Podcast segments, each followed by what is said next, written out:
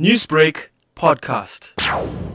In 1948, after Gandhiji was assassinated, there was a group that brought the ashes from India to South Africa. Part of the ashes were immersed in Uganda because at that time they used to come by uh, ship and the ship docked in Mombasa and I think they went out from Mombasa to Kampala and then they immersed a portion of the ashes in the river. So, what does this gesture by Minister Modi mean for African and Indian relationships?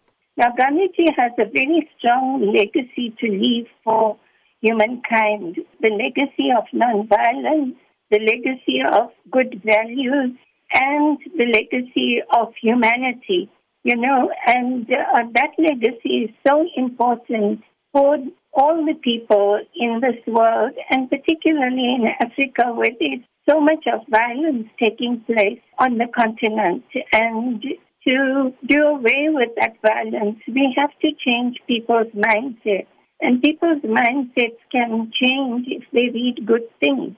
And so, if they do a monument on Gandhi, there are lots of good messages that people can take away from that. What is the significance of this gesture as we approach the 150th birth anniversary of Mahatma Gandhi?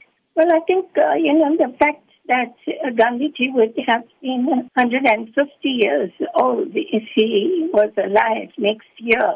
It is his 150th birth anniversary.